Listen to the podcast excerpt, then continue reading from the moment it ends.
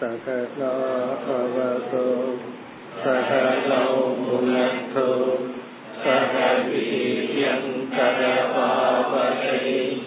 तेजस्विनावधीतमस्तु मा विद्विषावहै ॐ शान्ति शान्ति शान्तिः आरावद् श्लोकम् अणूर्मिमत्वं देहेऽस्मिन्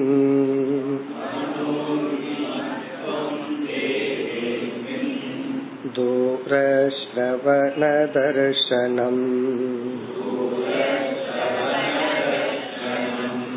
मनोजवकामरूपम्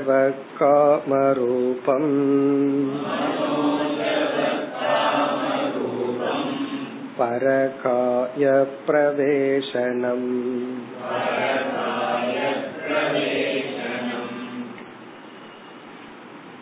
உத்தவர் பகவானிடம் சித்திகளை பற்றிய கேள்வியை கேட்டார் எவ்வளவு சித்திகள் உள்ளன அந்த சித்திகளினுடைய பெயர் என்ன அந்த சித்திகளின் தன்மை என்ன எப்படிப்பட்ட தியானத்தின் மூலமாக சித்திகளை அடைய முடியும்? இந்த கேள்விக்கு பகவான் இருபத்தி மூன்று சித்திகளை கூறப் போகின்றார். அது எட்டு பத்து ஐந்து என பிரிக்கப்படுகிறது. முதல் எட்டு சித்திகளை நாம் பார்த்து முடித்தோம். இந்த முதல் எட்டு சித்திகள் தான் அஷ்டமகா சித்திகள் என்று அழைக்கப்படுகிறது. இவைகள் இறைவனிடத்தில் இருக்கின்ற ஸ்வபாவம் இறைவனிடத்தில் இருக்கின்ற இயற்கை.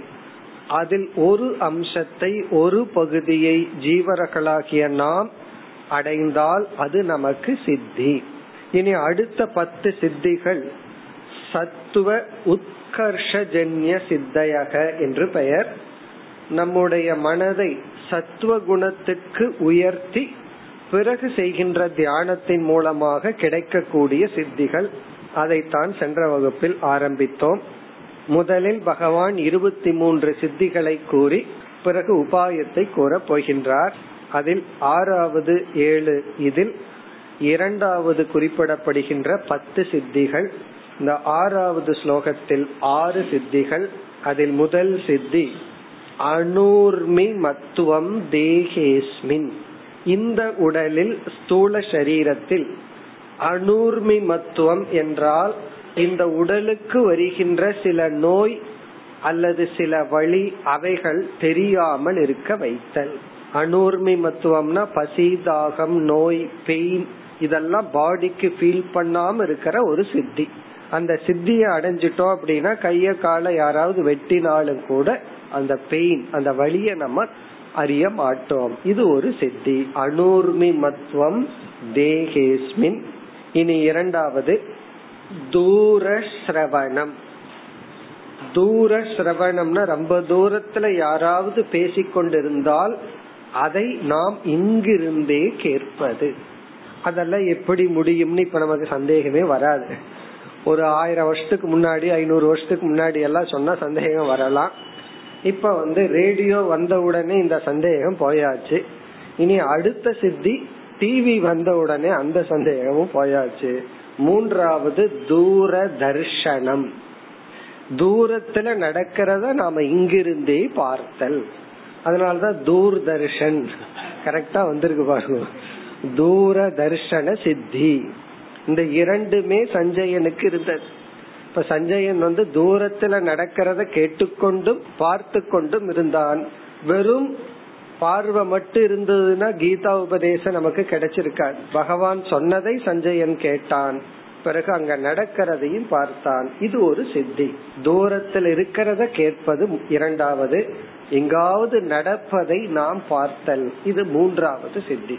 இனி அடுத்தது நான்காவது இரண்டாவது வரியில் மனோஜவக. ஜவக அப்படின்னா ஸ்பீடு மனோஜவகன மனதை போன்ற வேகம். அப்படின்னா என்ன அர்த்தம்னா இந்த இடத்துல நாம இருந்துட்டு வேறு ஒரு இடத்துக்கு மனதை போன்ற வேகத்தில் அடைய முடியும். அதாவது இந்த இடத்துல இருந்து நூறு கிலோமீட்டர் தள்ளி ஒரு இடத்துக்கு நம்ம எவ்வளவு ஃபாஸ்டா போனாலும் அட்லீஸ்ட் அரை மணி நேரமாவது ஆகும். ஆனா வந்து ஒரே செகண்ட்ல மனது வந்து நூறு கிலோமீட்டருக்கு அந்த பக்கம் இருக்கிற இடத்த எப்படி அவ்வளவு குயிக்கா நினைக்குதோ அது போல நாம இந்த இடத்துல இருந்து இனியொரு இடத்துக்கு செல்ல முடியும். இப்ப மனோஜவகன்னு சொன்னா இது வந்து இதுவும் ஸ்தூல உடலுக்கு தான். இந்த உடல் வேறு ஒரு இடத்துல அப்பியர் ஆகிறது. இது ஒரு விதமான சித்தி. இனி ஐந்து ஐந்தாவது காம ரூபம் காம ரூபம் என்றால் நம்முடைய இதுவும் ஸ்தூல சரீரத்தை சார்ந்தது நம்முடைய விருப்பத்துக்கு தகுந்த உருவத்தை எடுத்து கொள்ளுதல். ராமாயணத்துல பார்த்தோம் மாரீச்சன் என்பவனுக்கு அந்த சக்தி இருந்தது. அதனாலதான் மான் ரூபத்தை அவன் எடுத்தான். அப்படி நம்ம வந்து விரும்பத்தக்க ரூபத்தை எடுத்து கொள்ளுதல். பிறகு மீண்டும் நம்முடைய உருவத்துக்கு வந்துடலாம் அப்படி நம்ம விரும்பத்தக்க உருவத்தை எடுத்து கொள்ளுதல். காம ரூபம் காம அப்படின்னா விரும்புவது ரூபம்னா ஃபார்ம் நமக்கு விரும்பத்தக்க ரூபத்தை எடுத்துட்டு ஒருத்தர் முன்னாடி ஒருத்தர் போய் நிக்கிறது. இது ஒரு சித்தி. பிறகு பரகாய பிரவேசனம். பரகாயம்னா இனியொருவருடைய உடல். பர மற்றவர்களுடைய காயம்னா உடல். பிரவேசனம் என்றால் அந்த உடலுக்குள் செல்லுதல். இந்த கூடு விட்டு கூடு பாயறதுன்னு சொல்றது இதுதான். பரகாய பிரவேசனம். அதாவது ஒருவர் இறந்து விட்டார். இறந்த உடனே அந்த டெட் பாடி வந்து அழுகி போகவில்லை. அது இன்னும் கொஞ்ச நேரம் இருக்கு. அந்த சமயத்திலேயோ அல்லது உயிரோடு இருக்கின்ற இனியொருவருடைய உடலுக்குள்ளேயோ ஒருத்தர் உயிரோடு இருக்கும் பொழுதே இந்த ஸ்தூல உடலுக்குள்ள அவருடைய சூக்ம சரீரம் இருக்கு. இந்த சித்தியில என்ன பண்றதுன்னா அவருடைய உடலுக்குள்ள புகுந்து அவருடைய சூக்ம சரீரத்தை வேலை இல்லாம பண்ணிடுறது. எங்காவது போய் தூங்க வச்சிடுறது. காரண சரீரத்துல தள்ளி விட்டுறது. அவருடைய சூக்ம சரீரத்தை காரண சரீரத்தை தள்ளிட்டு என்ன ஆகும்னு அவர் தூங்கிட்டு இருப்பார். அந்த நேரத்துல இந்த வீட்டை நம்ம யூஸ் பண்ணிக்கிறோம். ஆள் இல்லாத வீட்டை போய் யூஸ் பண்ணிக்கிற மாதிரி அவரை வந்து ஆளை தள்ளி விட்டுட்டு உயிரோடு இருக்கும் பொழுது இனியொருவருடைய உடல்ல பிரவேசம் பண்ணலாம். அல்லது இறந்தவுடன் அந்த பாடியில போய் பிரவேசம் செய்தல். இது ஒரு சித்தி. இதெல்லாம் நமக்கு வேணுமான்னா இருக்கிற உடம்புக்குள்ள பிரவேசம் பண்ணி கஷ்டப்பட்டுட்டு இருக்கிறோம். இனி வந்து டெட் பாடிக்குள்ளேயோ இனி ஒரு ஒரு ஆளுக்குள்ளேயோ நம்ம போகணுமான்னா பகவான் சொல்றாரு இப்படி எல்லாம் இருக்கு. இதோட ஆறு சித்திகள். இனி அடுத்த ஸ்லோகத்தில் அடுத்த நான்கு சித்திகள். இதுக்கெல்லாம் உபாயத்தை பகவான் சொல்ல போற அந்த உபாயம் எல்லாம் என்னன்னா நம்ம கேட்டு மறக்க வேண்டிய உபாயங்கள் இனி அடுத்த ஸ்லோகம் ஏழு ஸ்வச்சந்த மிருத்யுர்தேவானாம்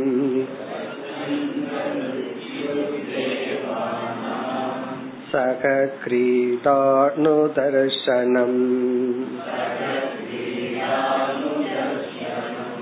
यथा सङ्कल्पसंसिद्धिः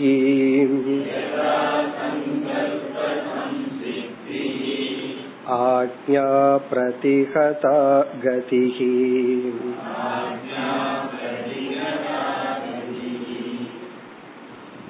அடுத்த நான்கு சித்திகள் ஸ்வச்சந்த மிருத்யுகு இதுவும் நமக்கு தெரிஞ்சதான் ஸ்வச்சந்த மிருத்யுகு விரும்பிய போது மரணத்தை அடையும் சித்தி. ஸ்வ சந்தம் என்றால் இச்சா. ஸ்வச்சந்த மிருத்யுனா இச்சா மிருத்யு. யாரிடம் இருந்தது? எல்லாத்துக்கும் தெரியும். பீஷ்மரிடம் இந்த சித்தி இருந்தது. நமக்கு எப்போ சாகணும் உடலை விடணும்னு தோணுதோ அப்ப விடலாம். இந்த சித்தி எல்லாம் நமக்கு இல்லாம இருக்கிறது நல்லது. காரணம் என்ன தெரியுமா? திடீர்னு கோவப்பட்டு அந்த ஆசை வந்துடும் சில பேர்த்தோட ரகலை பண்ணிட்டு செத்து போலான் இருக்குன்னு தோணிரும். உடனே இந்த சித்தி வந்துடும் அதனால வந்து இந்த சித்தி எல்லாம் இல்லாம இருக்கிறது நல்ல திடீர் திடீர்னு நாம எதை விரும்பவில்லையோ அந்த ஆசை மனசுல வந்து போகும். ஆகவே ஸ்வச்சந்த மிருத்யுகு. இந்த உபாயத்துல பார்க்க போற உதான பிராணன் ஒரு பிராணனை வசப்படுத்திட்டோம்னா நம்ம வந்து டெத்த வந்து போஸ்ட்போன் பண்ணலாம். கொஞ்ச நாள் தள்ளி போடலாம். ஸ்வச்சந்த மிருத்யு. இதுல என்ன விசேஷம்னா மிருத்யுவ வெல்ல முடியாது. கொஞ்ச நாள் தள்ளி போடலாமே தவிர அந்த மிருத்யுவ நம்ம யாராலும் வெல்ல முடியாது. இனி அடுத்த சித்தி. தேவானாம் சக கிரீடானு தர்ஷனம். தேவர்களுடன் சேர்ந்து விளையாடுதல். அதாவது தேவ போகத்தை அனுபவித்தல். தேவர லோகத்துல தேவர்கள் வந்து எந்த போகத்தை அனுபவித்துக் கொண்டிருப்பார்களோ அதை மனித உடலிலிருந்தே மனித லோகத்திலிருந்தே அனுபவித்தல். இப்ப தேவானாம் சக தேவர்களுடன் சேர்ந்து கிரீட அனுதர்ஷனம் என்றால் அவர்கள் பார்க்கறத பார்க்கறது அவர்களுடைய கிரீடா கிரீடான இந்த இடத்துல என்ஜாய்மெண்ட் சுகம். அதை நாம் அனுபவித்தல். தேவர்களுடன் சேர்ந்து அந்த சுகத்தை நாம் அனுபவித்தல். இறந்ததற்கு பிறகு தேவலோகத்துல போய் அனுபவிக்கிறது இயற்கை. அது சபாவம் ஆனா இறக்கிறதுக்கு முன்னாடி இங்கேயே இருந்துட்டு தேவனுடைய சுகத்தை அனுபவித்தால் அது ஒரு சித்தி. இதை விட பெரிய சித்தி வேணும்னா தைத்திரியோபனிஷத்துல நம்ம பார்த்திருக்கோம். வைராகியம் அதிகமாக அதிகமாக ஒவ்வொரு லோகத்தில் இருக்கிற தேவர்களை விட நூறு மடங்கு ஆனந்தம்னு பார்த்திருக்கிறோம். அந்த வைராகியத்தை வளர்த்திட்டோம் அப்படின்னா இதை விட அதிக சுகம். அப்படி இங்கு வந்து இந்த உடலில் இருந்து கொண்டு தேவலோக போகங்களை அனுபவித்தல். இனி அடுத்த சித்தி யதா சங்கல்ப சம்சித்திகி சங்கல்ப சம்சித்திகி இந்த சித்திக்கு பேரே சங்கல்ப சித்தி. இந்த ஒன்பதாவது சித்திக்கு பேரு சங்கல்ப சித்தி. சங்கல்ப சித்தி என்றால் நம்ம மனசுல எதை நினைக்கிறோமோ ஆழ்ந்து நினைச்சு நடக்கணும்னு விரும்புறோமோ அந்த சங்கல்பம் நிறைவேறி விடும். நம்ம மனசுல நினைக்கிறதெல்லாம் நடந்துரும். நினைக்கிறது எல்லாமே அல்ல. எதை நம்ம தியானம் பண்ணி இந்த சங்கல்பம் நிறைவேற வேண்டும் அப்படின்னு சொல்லி முயற்சி பண்றோமோ அந்த சங்கல்பம் நமக்கு சித்தித்து விடும். நமக்கு மட்டுமல்ல யாருக்காவது இது நடக்கணும்னு சங்கல்பம் பண்ணாலும் சித்தித்து விடும். இந்த கடைசி இரண்டு சித்திகள் வந்து எல்லாரிடத்திலும் கொஞ்சம் கொஞ்சம் இருக்கு.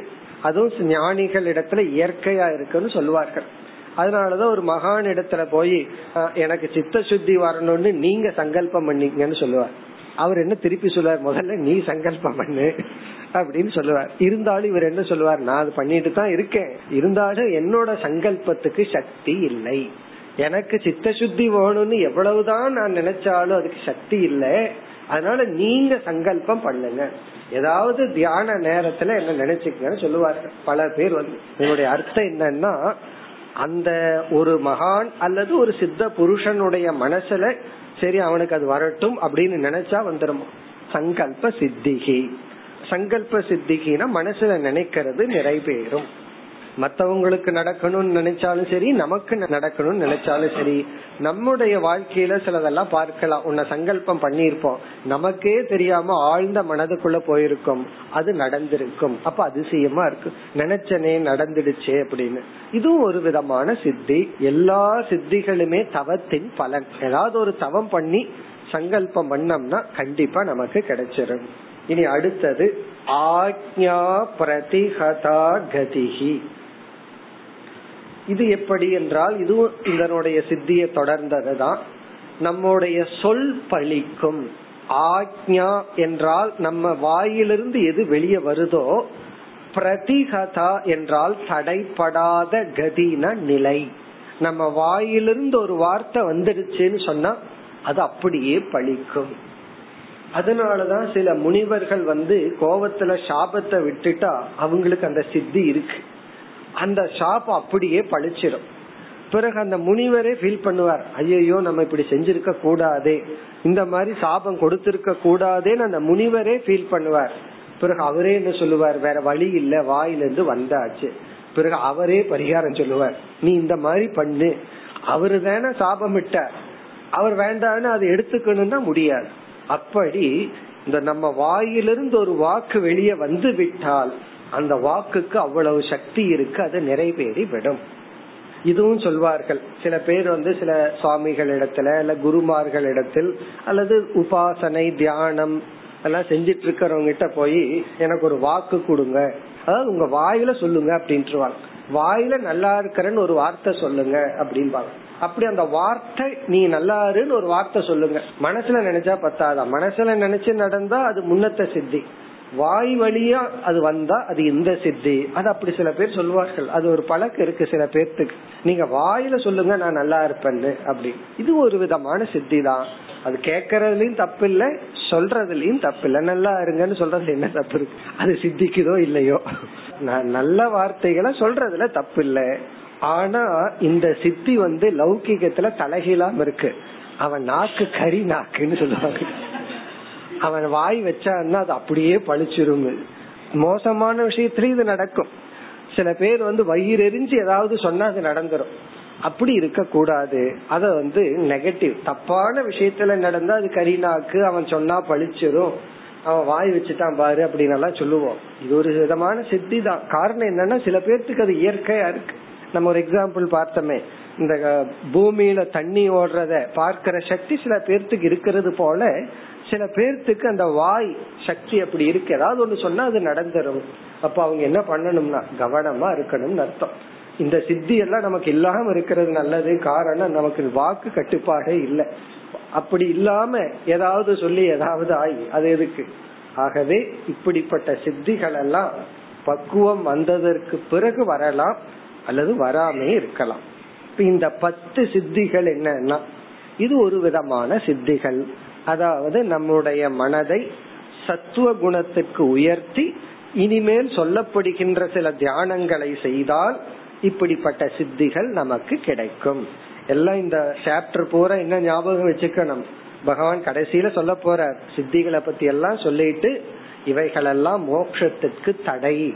இந்த சித்திகள் எல்லாம் நமக்கு வேண்டான்னு சொல்ல போற அப்புறம் எதுக்கு இதை நம்ம படிக்கணும்? அதுக்கு நம்ம பதில் பார்த்திருக்கிறோம்.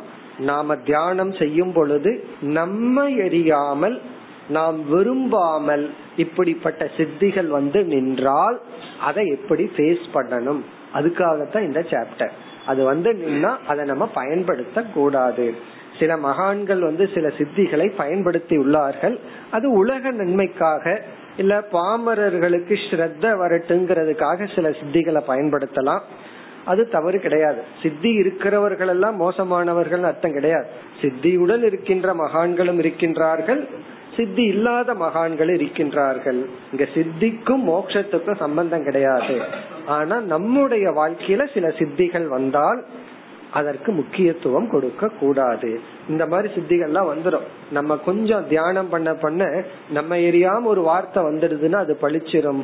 மனசுல ஒரு எண்ணம் ஏற்பட்டதுன்னா அது பழிச்சிரும். உடனே நம்ம நினைச்சிடக்கூடாது நம்ம அடைய வேண்டியது எல்லாம் அடைஞ்சிட்டோம். இனிமேல் ஒண்ணு இல்லை அப்படின்னு. இதெல்லாம் ஒரு சைடு எஃபெக்டா வர்றது. இனி அடுத்த ஸ்லோகத்தில் ஐந்து சித்திகளை சொல்ல போற இது வரைக்கும் எட்டு பிளஸ் பத்து பதினெட்டு சித்திகளை பார்த்துட்டோம். இனி இந்த அஞ்சு சித்திய க்ஷுத்ர சித்தையகன்னு சொல்றார். க்ஷுத்ரம்னா ரொம்ப அல்பமானதான். இத படிச்சாது அல்பமா நமக்கு தெரியாது. இருந்தாலும் அல்பமான ஐந்து சித்திகள். அது அடுத்த ஸ்லோகத்தில் கூறுகின்றார். இப்ப எட்டாவது ஸ்லோகத்துல மேலும் ஐந்து சித்திகள். त्रिकालज्ञत्वमद्वन्द्वम्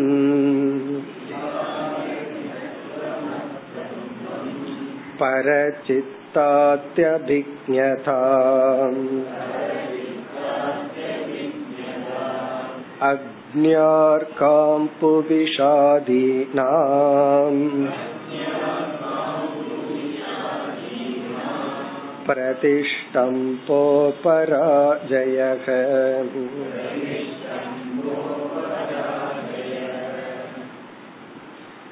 இந்த ஸ்லோகத்தில் ஐந்து சித்திகள். இத வந்து க்ஷுத்ர சித்தி க்ஷுத்ரம்னா கீழான அல்லது அல்ப சித்தி மைனர் சித்தி.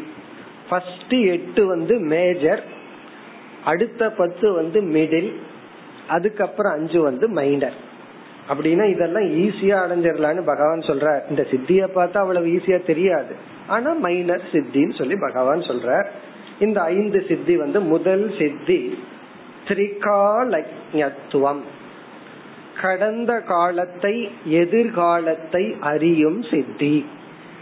நடந்தது என்ன அப்படின்னு அறிஞ்சுக்கிற சித்தி வர போறது என்ன அப்படின்னு அறிஞ்சுக்கிற சித்தி. இந்த ஜோதிடத்துல பார்த்தோம் அப்படின்னா நமக்கு கஷ்டம் மேல கஷ்டம் வந்துட்டு இருக்கு ஒரு ஜோதிடர்கிட்ட போறோம். அவர் வந்து ஃபர்ஸ்ட் என்ன பண்ணுவார்? அவர் மீது நம்பிக்கை வரணும் அப்படின்னு சொல்லி கடந்த காலத்தை ஏதாவது சொல்றாருன்னு வச்சுக்குவோமே. உடனே நமக்கு அவர் மேல நம்பிக்கை வந்துடும். எப்படி கரெக்டா சொல்றாரு அப்படின்னு சொல்லி. அவருக்கு வெறும் காமன் சென்ஸ் மட்டும் இருந்திருக்கும் வேற ஒண்ணும் கிடையாது. ஆனா நமக்கு அப்படி ஒரு நம்பிக்கை. அவருக்கு வந்து எல்லாம் தெரிஞ்சிருக்கு.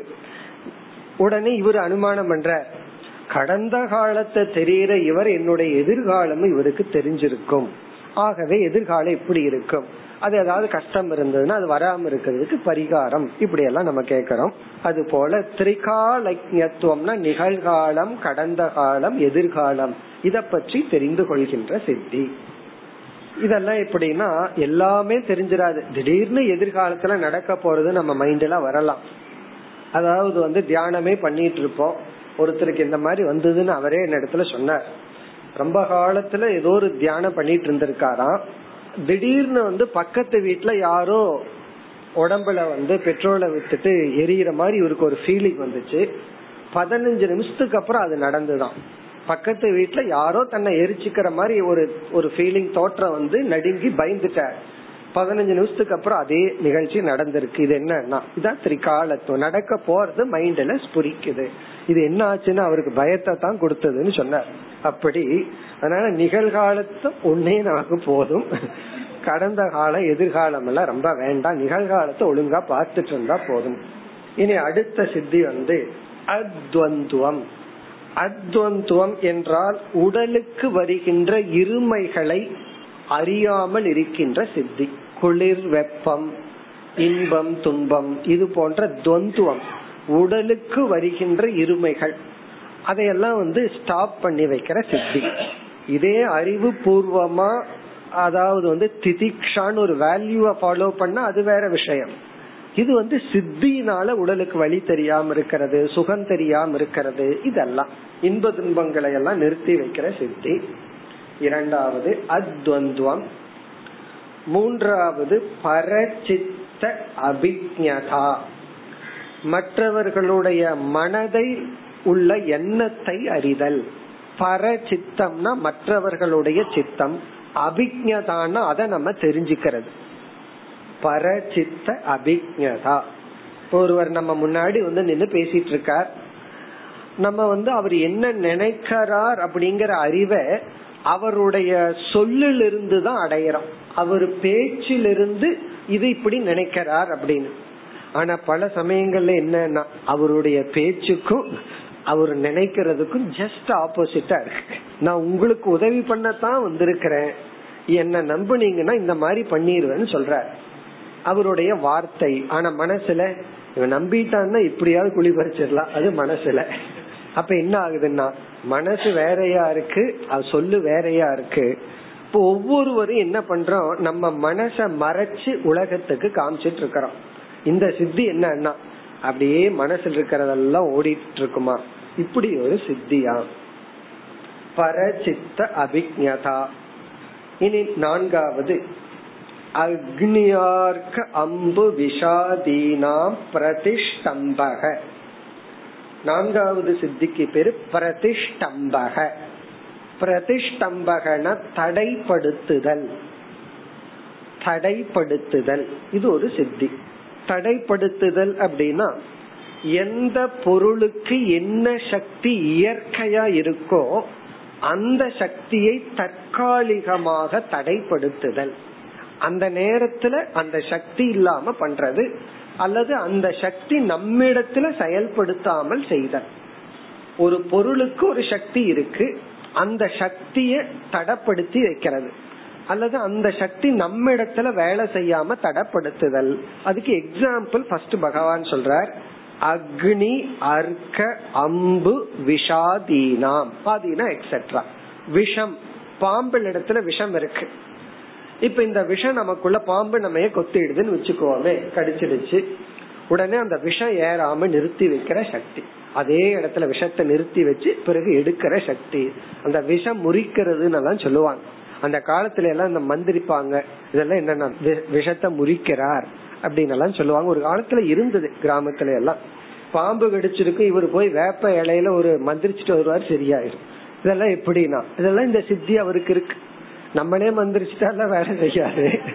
அந்த சித்தி யாருக்கு இருக்கோ அவர் இடத்துல போய் அதான் விஷம் முறிக்கிற சித்தி. அந்த விஷத்துக்கு விஷத்தன்மை இல்லாம பண்றது. அக்னின்னா நெருப்பு. அந்த நெருப்பிலேயே அமர்ந்து கொண்டு இருக்கலாம் அந்த நேரத்துல நெருப்பு நமக்கு சுடார் அந்த காலத்துல எல்லாம் இப்ப கூட இருக்கு கிராமத்துல எல்லாம் இந்த நெருப்புல நடந்து போவார்கள். அது ஒரு ஆக்குற ரோஷத்துல அது ஒரு உணர்வுல போனா அந்த பெயின் தெரியாது. அப்படி இருக்கும்போது நெருப்பினுடைய சக்தியை தடப்படுத்தி வைக்கிறது. அக்னி அர்க்கனா சூரியன். சூரியனுடைய உஷ்ணத்தை நமக்கு வராம பாதுகாத்தல். அம்புன தண்ணீர். வெள்ளம் அப்படியே ஆத்துல வெள்ளம் ஓடிட்டு இருக்கு இவர் நடந்து போகும்போது அந்த அந்த சக்தியை தடப்படுத்தி இவர் நடந்து போறது. விஷாதீனம் எக்ஸெட்ரா இது போல ஒரு இயற்கையில் இருக்கிற சக்தியை தற்காலிகமா தடைப்படுத்தி வைத்தல். பிறகு ஐந்தாவது கடைசி சித்தி அபராஜயக. இது வந்து சாதாரணமானது. அபராஜயகன எடுத்த காரியத்தில் வெற்றி அடைதல் பராஜயகன தோத்து போறது. அபராஜயகன வெற்றி அடைதல். அதாவது ஒரு ப்ராஜெக்ட் எடுத்துக்கிறார் இதுல சக்சஸ் ஆயித்தான் ஆகணும்னு முடிவு பண்ணி இவர் தியானம் பண்ணுனா அதுல வெற்றி அடைவார். இது ஒரு விதமான இதெல்லாம் சங்கல்ப சித்திக்குள்ளேயே வந்துருது. அபராஜயகன வெற்றி அடைதல். இதுல நான் வெற்றியே அடைஞ்சாகணும்ங்கிற எண்ணத்துல ஒருவன் வந்து ஒரு முயற்சியை செய்தால் அந்த பலனை இவன் அடைகின்றான். இதெல்லாம் என்னன்னா இருபத்தி மூன்று சித்திகள். இனி பகவான் வந்து அடுத்த ஸ்லோகத்துல சொல்கின்றார்.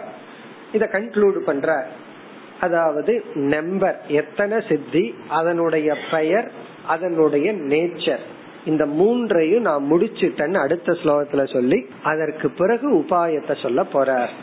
ஒன்பதாவது ஸ்லோகம். ஏதாச்சோத்தேஷத ப்ரோக்தாம்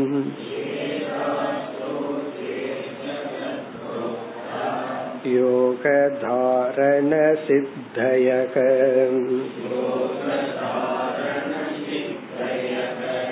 यया धारणया या स्यात्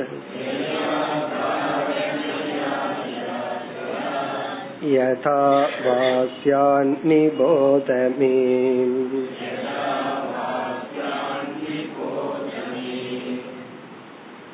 ஏதாகா. ஏதாகன இங்கு கூறிய. ஏதாகாச்ச உத்தேசதக புரோக்தாகா. உத்தேசதக என்றால் ஃபார் எக்ஸாம்பிள் உதாகரணத்துக்காக எடுத்துக்காட்டுக்காக. எக்ஸாம்பிளா சொல்லப்பட்டது. உத்தேசதக புரோக்தாகனா நான் வந்து எல்லா சித்திகளையும் சொல்லவில்லை. எத்தனை சித்திகள் எல்லாம் இருக்கோ அது எதுவுமே சொல்லல. மிக குறைவா அல்பமா எக்ஸாம்பிளுக்கு சிலது உன்னிடம் சொல்லி உள்ளேன். இதுல இருந்து பகவான் என்ன சொல்ற எத்தனையோ விதமான சித்திகள் இருக்கின்றன. அதுல வந்து சிலது நீ கேட்டதுனால எக்ஸாம்பிளுக்கு சிலத சொன்னேன் அப்படிங்கிற இப்ப என்ன பண்ணிருக்கார் பகவான்? இருபத்தி மூன்று சித்திகள் எண்ணிக்கைய கோரி அதனுடைய பெயரை கூறி அந்த பெயரோடைய அதனுடைய தன்மைகளையும் பகவான் கூறிவிட்டார். இனி ஒரு கேள்விக்கு பதில் பாக்கி இருக்கு. என்ன தியானம் பண்ணா இந்த சித்தியை அடைய முடியும்? அதை இனிமேல் சொல்றேன் அப்படின்னு சொல்ற ஏதாகா உத்தேசதக புரோக்தாக யோக தாரண சித்தயக. சித்தயக சித்திகள் யோகம் என்றால் தியானம் தாரணம் என்ற தியானத்தினால் கிடைக்கப்படுகின்ற சித்திகள் ஒரு உதாகரணமாக இங்கு உனக்கு கூறப்பட்டது. இப்ப இது போல எத்தனையோ சித்திகள் இருக்கு. உண்மையிலேயே சித்திகள் அப்படின்னா என்ன? நம்ம முயற்சியில அடையப்படுவது நம்மிடத்துல இயற்கையா இல்லாதத மற்றவர்களிடத்துல இயற்கையா இருப்பதை நம்ம கஷ்டப்பட்டு அடையிறது. இது ஒரு சக்தியை போல இது ஒரு கர்ம பலன். கொஞ்ச நாள் நம்ம கிட்ட இருந்துட்டு போகும். இந்த சித்தி வந்து நமக்கு எப்படி அதை பயன்படுத்தணும் அதெல்லாம் நம்ம கடைசியில பார்ப்போம். ஏன்னா பகவானே அதுக்கு ஒரு அஞ்சாறு ஸ்லோகம் வச்சிருக்கார். இந்த சித்திகளை எப்படி ஹேண்டில் பண்ணணும்?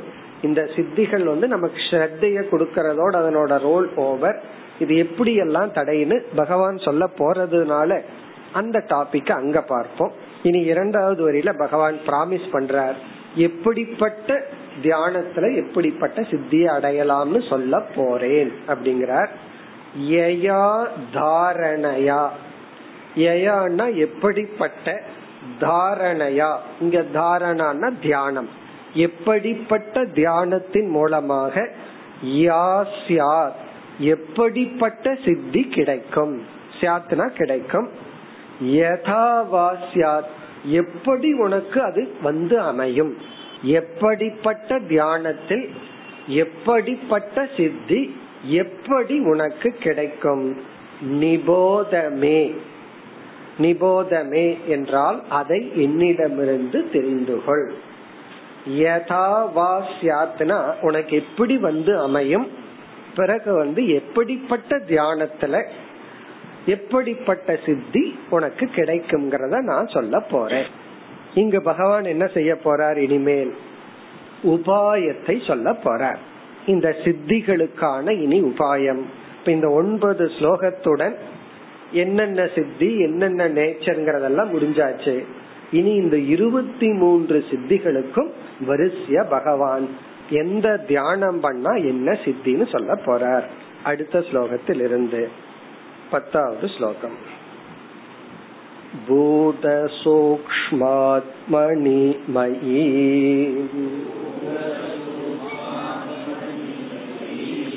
तन्मात्रं धारयेन् मनः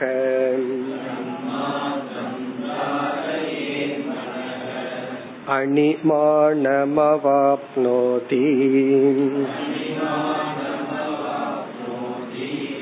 तन्मात्रोपासको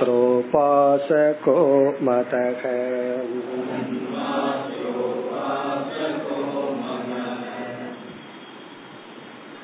இந்த பத்தாவது ஸ்லோகத்தில் ஆரம்பித்து முப்பதாவது ஸ்லோகம் வரை பத்திலிருந்து முப்பது வரை இந்த சித்திகளை அடைய உபாயம் முப்பதுக்கு மேல கடைசியில பகவான் வந்து என்ன சொல்ல போறார்? இந்த சித்திகளை எல்லாம் நீ எப்படி ஃபேஸ் பண்ணணும்?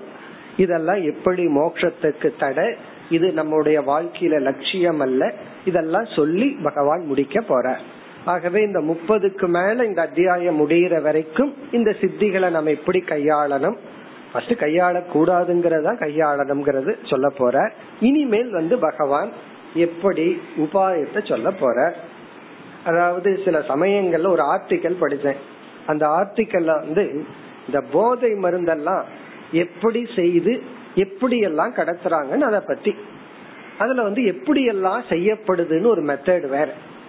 அதை கொடுத்துட்டு கடைசியில் ஒரு நோட் என்னன்னா சில ஸ்டெப்ஸ் எல்லாம் இங்கு கொடுக்கப்படவில்லை. அப்படின்னு. ஏன்னா அந்த ஆர்டிக்கலினுடைய நோக்கம் என்ன அப்படின்னா இப்படியெல்லாம் செஞ்சு தன்னை அழித்துக் கொள்கின்றார்கள் கவனமா இருக்கணும் இதெல்லாம் செய்யக்கூடாதுங்கிறதுக்காக. அதே சமயத்துல இது வந்து எப்படியெல்லாம் நம்ம உடல் மனதை எல்லாம் பாதிக்கும்ங்கிறதுக்காக. அதுல வந்து இந்த அறிவை கொடுக்கறாருன்னு வச்சுக்கோமே அந்த ஆர்டிக்கல்லையே பிறகு என்ன ஆகும்னா ஆத்தர்னுடைய இன்டென்ஷன் வந்து இதை செய்யக்கூடாதுன்னு இத படிச்சே எப்படி செய்யணும்னு இவன் வந்து பழகிக்குவான். சில படத்துல வந்து எப்படி திருடுறதுன்னு பார்த்து திருடி பழகிறது போல அதனால பகவான் வந்து எலாபரேட்டா இங்க சொல்லப்படவில்லை. ரொம்ப சீரியஸா ஸ்டெப் பை ஸ்டெப்பா இப்படி எல்லாம் தியானம் பண்ணி இந்த மாதிரி சித்தியை அடையணும் அப்படின்னு பகவான் சொல்ல போறதில்லை. அந்த அதுல எப்படி சில ஸ்டெப்ஸ மிஸ் பண்ணி அங்க ஆர்டிக்கல் இருக்கோ அதே போலதான் பகவான் இங்க பண்ற இந்த மாதிரி தியானம் பண்ணா உனக்கு இப்படி வரும். இது ஒரு கேஷுவல் ஒரு இன்ஃபர்மேஷன் தான். அதனால வந்து பகவானே ஃபுல் ஸ்டெப் கொடுக்கல. பட் ஜென்ரலா ஒரு பிரின்சிபல கொடுக்கிறார் இந்த பகுதியில. இந்த மாதிரி தியானம் பண்ணா உனக்கு இந்த சித்தி கிடைக்கும். என்ன பகவானுடைய கடைசி உபதேசம்? இந்த மாதிரி தியானம் பண்ணாத இந்த சித்திய அடையாத. அப்படியே நீ வந்து சித்திக்காக தியானம் பண்ணாம மன தூய்மைக்காக தியானம் பண்ணி உனக்கு சித்தி வந்தாலும் அதை நீ பொருட்படுத்தாத அதை நீ பயன்படுத்தாதங்கிறதா பகவானுடைய உபதேசம். இனி வந்து என்ன பிரின்சிபிள்ல பகவான் இப்படி சொல்றார்? என்ன கொள்கையின் அடிப்படையில சொல்றார் என்றால் இந்த இந்த இந்த இருபது ஸ்லோகமே ரொம்ப சுலபமான எளிமையான மறக்க வேண்டிய ஸ்லோகம். வேற எந்த ஸ்லோகமும் அப்படி அல்ல. இத படிச்சுட்டு நம்ம சந்தோஷமா மறந்துடலாம். இதனோட பிரின்சிபலை மட்டும் நம்ம இப்ப பார்ப்போம். பிறகு இந்த ஸ்லோகங்களை நம்ம வேகமா பார்த்திடலாம். பகவான் உபாயமா என்ன சொல்றார்?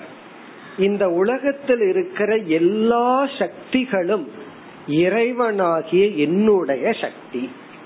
இந்த அடிப்படையில டெவலப் பண்ண போற. இந்த உலகத்துல என்னென்ன சக்தி இருக்கோ அந்த சக்தி எல்லாம் என்னை சார்ந்தது. அதனாலதான் இந்த அத்தியாயம் முடிஞ்ச உடனே அடுத்த அத்தியாயம் வந்து விபூதி யோகம். பகவான் வந்து எல்லாமே என்னுடைய விபூதின்னு சொல்ல போற கீதையில பத்தாவது அத்தியாயத்துல படிச்சது அடுத்த அத்தியாயத்துல மீண்டும் நம்ம பார்க்க போறோம். இப்ப வந்து ஒரு பறவை இருக்கு அதுக்கு பறக்கிற சக்தி இருக்கு. நமக்கு ரொம்ப தூரம் ஓடுற சக்தி இருக்கு. நம்ம மாதிரி காக்கைனால ஓட முடியாது. காக்கைய போல குருவிய போல நம்ம பறக்க முடியாது. இந்த பறக்கிற சக்தி அதுக்கு இருக்கு நமக்கு இல்ல. ஓடுற சக்தி நமக்கு இருக்கு அதுக்கு இல்ல. இப்ப பகவான் என்ன சொல்றார்? அந்த காக்கையிடம் இருக்கிற பறக்கிற சக்தி என்னுடையது.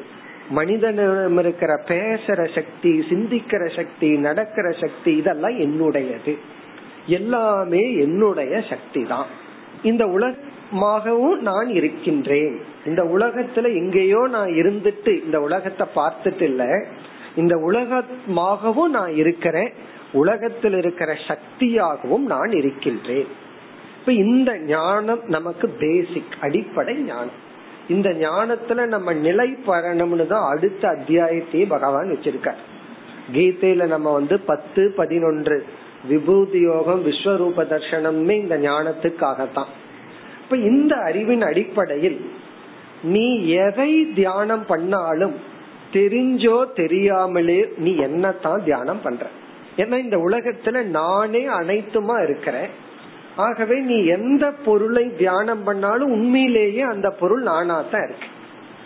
பிறகு உனக்கு எப்படிப்பட்ட சித்தி வேண்டும் என்றால் என்னிடத்தில் உள்ள எந்த அம்சத்தை நீ தியானம் பண்றையோ அந்த சித்தி உனக்கு கிடைக்கும்.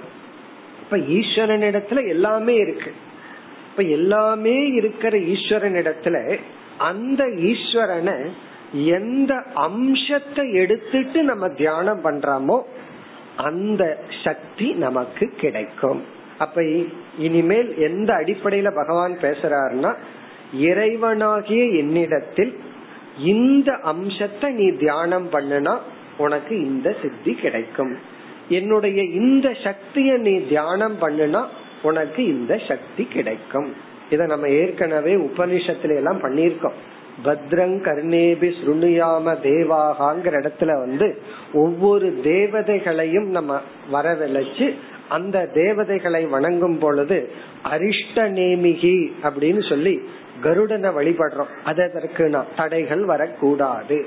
அப்படி உபனிஷத் மாணவன் வந்து ஒவ்வொரு தேவதைகளையும் எடுத்து அந்த தேவதைகளை இவன் வழிபட்டு அந்தந்த தேவதைகளிடம் அனுகிரகத்தை பெற்று சக்தி அடைகிறான். அவனோட இன்டென்ஷன் என்னன்னா மோக்ஷத்துக்கு நான் போகணும் அதற்கான என்னுடைய உபாதியான உடலும் மனதும் வலிமையை பெற வேண்டும். அப்ப என்ன ஆகும்னா என்ன தடைகள் இருந்தாலும் நீங்க அந்த சக்தியை இந்த சிஷ்யன் பெறுகின்றான். அதே பிரின்சிபிள் தான் இங்க பகவான் சொல்ற அதாவது இனிமேல் வருகின்ற எல்லா சித்திகளிலும் தியானத்துக்குரிய பொருள் ஈஸ்வரன். எல்லா சித்திகளுக்கும் நம்ம யார தியானம் பண்றோம்னா ஈஸ்வரன். பிறகு ஈஸ்வரன் தான் எல்லாமாகவும் இருக்காரேன்னா எந்த அம்சத்தை தியானம் பண்றோமோ அந்த அம்ச நமக்கு சித்திகளாக கிடைக்கும். இப்ப இதுல இருந்து நமக்கு வந்து இந்த ஒரு இருபது ஸ்லோகத்துல நம்ம பார்த்தோம்னா இந்த இருபத்தி ஒரு ஸ்லோகம் பத்தாவது ஸ்லோகத்துல ஆரம்பிச்சு முப்பது வரைக்கும் இத நம்ம ரெண்டு ஆங்கிள் பார்க்கலாம். சித்தின்னு ஒரு ஆங்கிள் பார்க்கலாம். வேதாந்திக் ஆங்கிள் இதை நம்ம பார்க்கணும் அப்படின்னா எந்தெந்த அம்சத்துல தியானமோ அதெல்லாம் ஈஸ்வரனுடைய விபூதி. அப்படி நம்ம பார்க்கலாம். ஓ இதெல்லாம் இறைவனுடைய விபூதி. இப்ப நம்ம வந்து இந்த இருபத்தோரு ஸ்லோகத்தை எப்படி பார்க்க போறோம்னா சித்திக்கான உபாயம்னு பார்க்காம எப்படியெல்லாம் இறைவனுடைய சக்திகள் இருக்கு எப்படியெல்லாம் இறைவனை பார்க்கலாம். பிறகு அடுத்த அத்தியாயம் இதனுடைய கண்டினியூஷன் ஆயிரும் நமக்கு. ஏன்னா அடுத்த அத்தியாயம் முழுவதும் பகவான் வந்து நானே ஜெகத்துக்கு உபாதான காரணம். நானே இந்த உலகமா இருக்கின்றேங்கிற அறிவை நிலைப்படுத்த பேசுகின்றார். சோ அதனுடைய தொடர்ச்சியா இதை நம்ம அப்படியே கன்வெர்ட் பண்ணி பார்க்கலாம். எதையும் எப்படி வேணாலும் கன்வெர்ட் பண்ணலாம். பகவத்கீதை இருக்கு. அது வந்து விசாரத்திற்கான நூல். அது ஸ்தோத்திர நூல் அல்ல. ஆனா சில பேர் என்ன பண்ணுவார்கள்? பகவத்கீதா ஹோமம்னு சொல்லி ஒரு ஸ்லோகத்தை சொல்லி ஹோமம் பண்றது. இது தப்பா சரியான்னா? தவறே கிடையாது. காரணம் என்ன? பகவத்கீதையை தானே சொல்றோம். பகவத்கீதைய சொல்லி ஹோமம் பண்ணல அட்லீஸ்ட் அந்த வார்த்தை உள்ள போகும். ஆனா பகவத்கீதை ஹோமத்துக்காக பகவான் சொல்லு நான் பகவத்கீதைய பத்து வருஷமா ஹோமம் பண்ணிட்டு இருக்கிறேன்னா ஆனா அதுல இருந்து ஒரு பிரின்சிபலையும் ஃபாலோ எல்லாம் பண்ணல. அல்லது புரிஞ்சுக்கலைன்னா அட்லீஸ்ட் அந்த பத்து வருஷம் என்ன ஆகும்? நான் புரிஞ்சுக்கணுங்கிற எண்ணத்தை கொடுக்கும். அப்படி பகவத்கீதைய நம்ம வந்து ஹோமத்துக்கு பயன்படுத்தலாம். அல்லது ஹோமத்துக்கு பயன்படுத்துற ருத்ரத்தை எடுத்து விசாரம் பண்ணி ஈஸ்வரனுடைய விபூதியாவும் புரிஞ்சுக்கலாம். சகசர நாமத்தை விசாரமும் பண்ணலாம் பாராயணமும் பண்ணலாம். அதே போல இந்த பகுதியை நம்ம படிக்கும் போது நம்ம என்ன பாவனையில படிக்கணும்? சித்திங்கிற பாவனையில படிக்காம ஈஸ்வரனுடைய விபூதிங்கிற பாவனையில படிப்போம். ஆகவே இப்படிப்பட்ட தன்மையுடைய ஈஸ்வரனை தியானம் செய்தால் இப்படிப்பட்ட பலன். பிறகு இப்ப படிக்க போற உபாயத்தினுடைய நியதி வந்து யதா உபாஸ்தே ததா பவதி. அந்த நியதியத்தான் பகவான் பயன்படுத்துகின்றார். இது ஒரு லாஜிக் யதா உபாஸ்தேனா நீ எதை தியானிக்கின்றாயோ ததா பவதி அதை அடைகின்றாய். இது சித்திக்கு மட்டுமல்ல வாழ்க்கையில எதை நம்ம அடையணும்னாலும் அல்லது எதிலிருந்தாவது விலகி போகணும்னாலும் நம்ம நினைச்சோம்னா நடந்த சங்கல்ப சித்தி தான் சங்கல்பம் தான். அதாவது நம்ம தொடர்ந்து நினைச்சிட்டே இருந்தோம் அப்படின்னா நம்ம எரியாமல் அது நமக்குள் சென்று விடும். ஒரு கதை ஒண்ணு. அந்த கதை ஒரு கற்பனை கதை. அந்த கதையில வந்து அந்த ஹீரோவுக்கு என்ன ஆகும் அப்படின்னா ஒரு ஆக்சிடென்ட் ஆகி பழசெல்லாம் மறந்து போயிருமா. காலையில இருந்து சாயந்தரத்து வரைக்கும் இருக்கிறதா ஞாபகத்துக்கு இருக்குமா. இன்னத்து மட்டும் பிரசன்ட் டே நெக்ஸ்ட் டே வந்து ஃப்ரெஷ்ஷா இந்த ஆக்சிடென்ட் முப்பதாவது வயசுல நடந்ததுன்னா முப்பது வயசு வரைக்கும் ஞாபகம் இருக்கும். அதுக்கு மேல வந்து அது மட்டும் ஞாபகத்துக்கு இருக்குமா. இப்படி ஒரு கற்பனை கதை. இந்த கதையினுடைய தீம் என்னன்னா அதுல வந்து இனி ஒருத்தர் இவனோட பழகி பழகி கடைசியில இந்த டிசீஸ்ல இருந்தே மேல வர்ற முடியற அளவு சக்தி வந்தாச்சு. காரணம் என்ன? தொடர்ந்து பழக பழக என்ன ஆகும்னா மனசுல பதிஞ்சு பதிஞ்சு பதிஞ்சு நம்ம எரியாமல் அந்த சக்தி நமக்கு வந்துடும் மறக்கிற சக்தி எல்லாம் போய் வந்துருமா? இதனோட அர்த்தம் என்னன்னா உன்னை தொடர்ந்து நினைத்து கொண்டிருந்தால் நம்ம வந்து அதை அடைந்து விடலாம். இப்படி சொன்ன உடனே ஒருத்தருக்கு வந்த சந்தேகம் என்னன்னா நினைக்கிறதுல தானே ப்ராப்ளம் நினைக்க முடியலையே. இதெல்லாம் ரைட்டு தான். தொடர்ந்து ஒண்ணு நினைச்சிட்டே இருந்தா அதை அடைஞ்சிடலாம். ஆனா தொடர்ந்து அதை நினைக்காம வேற எல்லாம் நினைச்சிட்டு இருக்கிறேன்னா அதுக்காகத்தான் ரிமைண்டர்னு சொல்றது. ருத்ராட்சம் போட்டுக்கிறது கோயில் நம்ம வீட்டுல வந்து படங்களை வச்சுக்கிறது இதெல்லாம் என்னன்னா நினைக்க தூண்டுதல். அப்ப அடுத்த சாதனை நமக்கு என்ன தேவைப்படுதுன்னா அந்த தாட்டு வர்றதுக்கு வெளி சூழ்நிலை நமக்கு தேவைப்படுது. அப்போ வந்து நினைக்கிறது நடந்துரும். ஒழுங்கா நினைச்சா நடந்துரும். நினைக்க வைக்கிறது எப்படின்னா அதுக்கு தான் சத் சங்கங்கள் பிறகு வந்து அந்த நினைப்பு வர்றதுக்கான சூழ்நிலைகளை நம்ம உருவாக்கி முயற்சி செய்தால் நமக்கு நினைப்பு வந்துடும் அப்ப இனி பார்க்க போற கருத்து வந்து யதா உபாஸ்தே ததா பவதி. இனி பத்தாவது ஸ்லோகத்திலிருந்து பதினேழாவது ஸ்லோகம் வரை வரிசையா அஷ்டமகா சித்திகளுக்கான உபாயம். இதே ஆர்டர்ல பகவான் வர்றார். பத்துல இருந்து பதினேழு வரை ஒவ்வொரு சித்திக்கான உபாயம். ஃபர்ஸ்ட் வந்து அனிமா பூத சூக்ம ஆத்மனி மயி தன் மாத்திரம் தாரையே மனக. மனக மனதை மயி. என்னிடத்தில் இறைவனிடத்தில். மனக மனதை என்னிடத்தில் இறைவனிடத்தில். இனிமேல் வரப்போற எல்லா சித்திகளுக்கும் யார தியானிக்கிறோம்னா ஈஸ்வரன் தான் அதனாலதான் பகவான் எல்லா சித்தியிலும் என்னை என்னைன்னு சொல்லிட்டே இருப்பார். இனி எப்படிப்பட்ட என்னை? பூத சூக்ம ஆத்மனி மயி இப்படிப்பட்ட தன்மையுடைய என்னிடத்தில். அல்லது இப்படிப்பட்ட தன்மை உடையதாக என்னிடத்தில் மனக தாரையே யார் மனதை வைத்து தியானிக்கின்றார்களோ. ஆகவே இனிமேல் வரப்போற எல்லா சித்திகளுக்கும் இறைவன் இறைவன் இடத்துல மனசை வைக்கிறது தியானிக்கிறது. எப்படிப்பட்ட இறைவன்கிறதா ஒவ்வொன்றுக்கும் மாறிட்டு இருக்கும் இங்க வந்து பூத சூக்ம ஆத்மனி மயி இப்படி ஆத்மனின சொரூபமான தன்மையுடைய பூத சூக்மம் என்கின்ற தன்மையுடைய என்னிடத்தில் அல்லது அப்படிப்பட்ட தன்மையாக என்னை யார் தியானிக்கின்றார்களோ. இனி பூத சூக்மம்னா என்ன அர்த்தம்? இப்ப வந்து நம்ம சிருஷ்டிக்கு போகணும். எப்படி வந்து இந்த உலகம் உற்பத்தி ஆகின்றது?